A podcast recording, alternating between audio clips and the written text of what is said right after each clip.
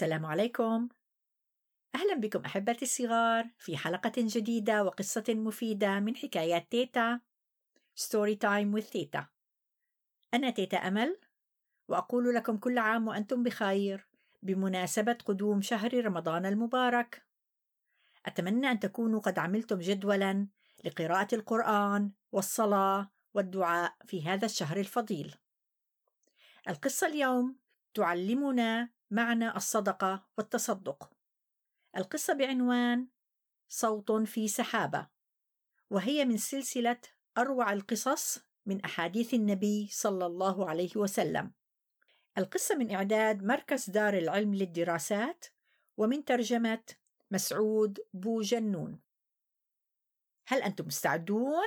نعم نعم نحن مستعدون هيا إلى القصة.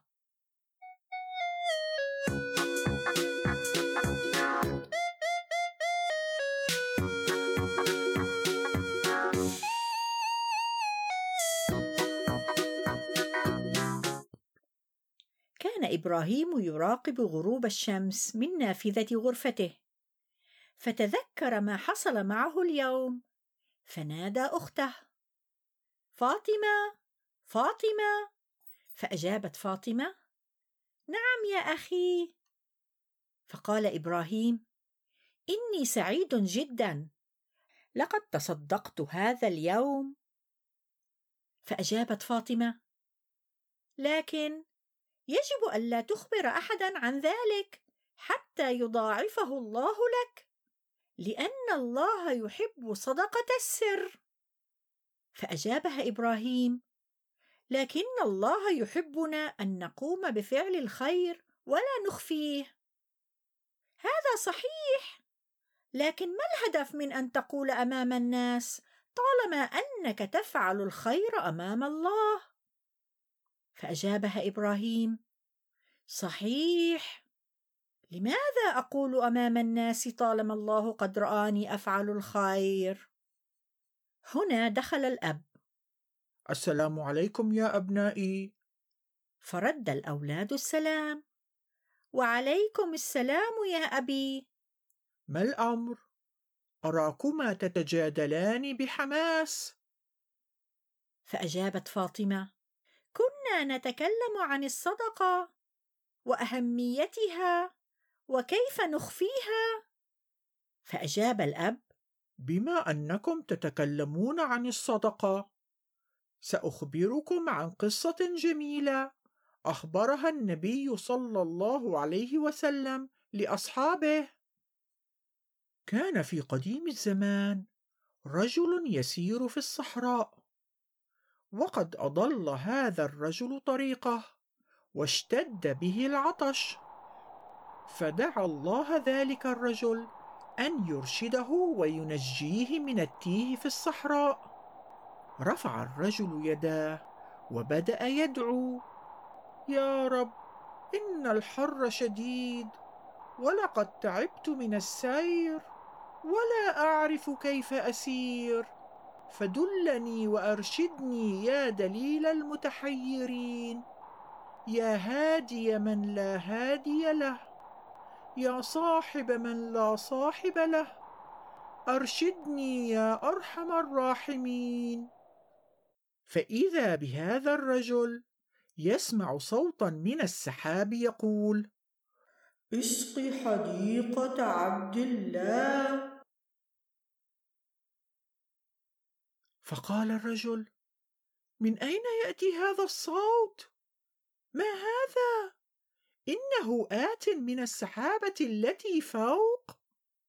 قال إبراهيم متعجبا وهل يتكلم السحاب يا أبي؟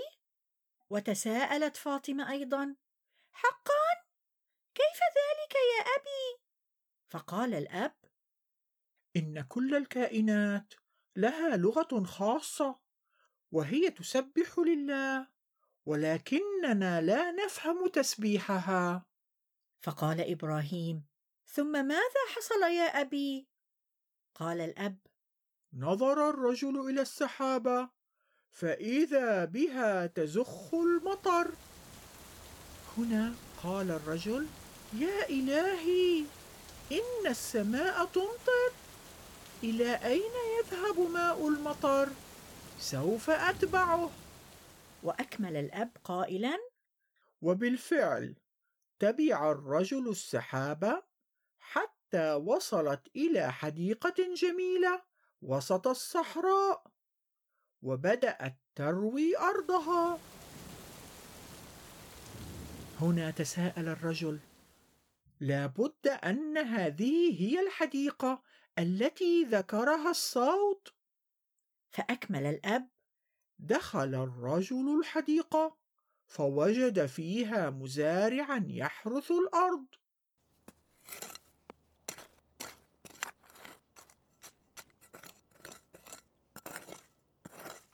فقال الرجل السلام عليكم. فرد المزارع وعليكم السلام ورحمة الله وبركاته. سأل الرجل ما اسمك أيها السيد؟ فأجاب المزارع اسمي عبد الله ولكن لماذا تسأل عن اسمي؟ فأجابه الرجل إنه هو الاسم نفسه الذي ذكره الصوت فتساءل المزارع صوت أي صوت قال الرجل صوت سمعته يأتي من السحابة التي تسقي أرضك؟ أقسم عليك أن تخبرني بماذا استحققت هذه الكرامة؟ فأجاب المزارع ما دمت قد أقسمت علي فسوف أخبرك. أتصدق على الفقراء بثلث المحصول أي ما يجمعه المزارع من الخضار والفواكه. وآكل أنا وأهلي ثلثا وأخزن الثلث الأخير لأزرعه. فأجابه الرجل سبحان الله تكتفي أنت وعائلتك بثلث وتتصدق بثلث وتزرع الباقي؟ هنيئا لك أيها العبد المؤمن على هذا العمل الصالح. هنا قالت فاطمة حقا يا أبي يا له من عمل صالح. وقال إبراهيم أرأيت يا فاطمة كيف أخبره عن الصدقة؟ فأكمل الأب نعم يا إبراهيم لكن كان هناك عبرة في هذه القصة.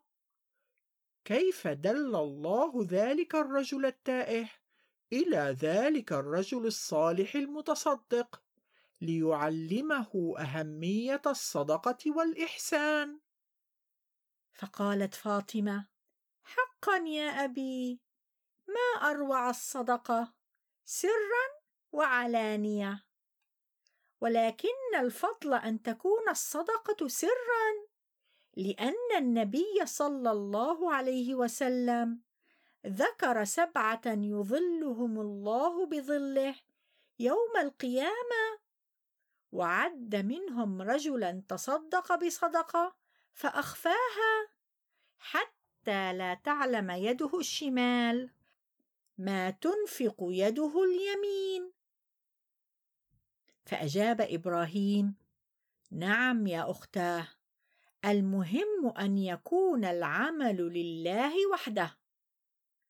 فأجاب الأب أحسنتم يا أولادي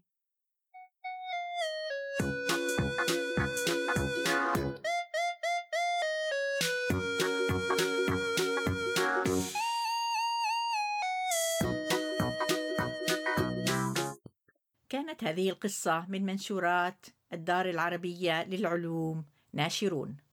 أتمنى أن تكون قد أعجبتكم هذه القصة أحبتي الصغار، وتعلمنا درسا مفيدا عن معنى الصدقة وأهميتها وثوابها سرا كانت أو علانية. بالسر أي الخفاء أو أمام الناس حتى نشجعهم على التصدق أيضا وهذه القصة مستوحاة من حديث الرسول صلى الله عليه وسلم الذي ذكره الإمام مسلم في كتابه. لا تنسوا أحبتي الصغار ومستمعي الكرام أن تتابعوني على قناة اليوتيوب الجديدة Story Time with تيتا اعملوا لي like واشتركوا في القناة.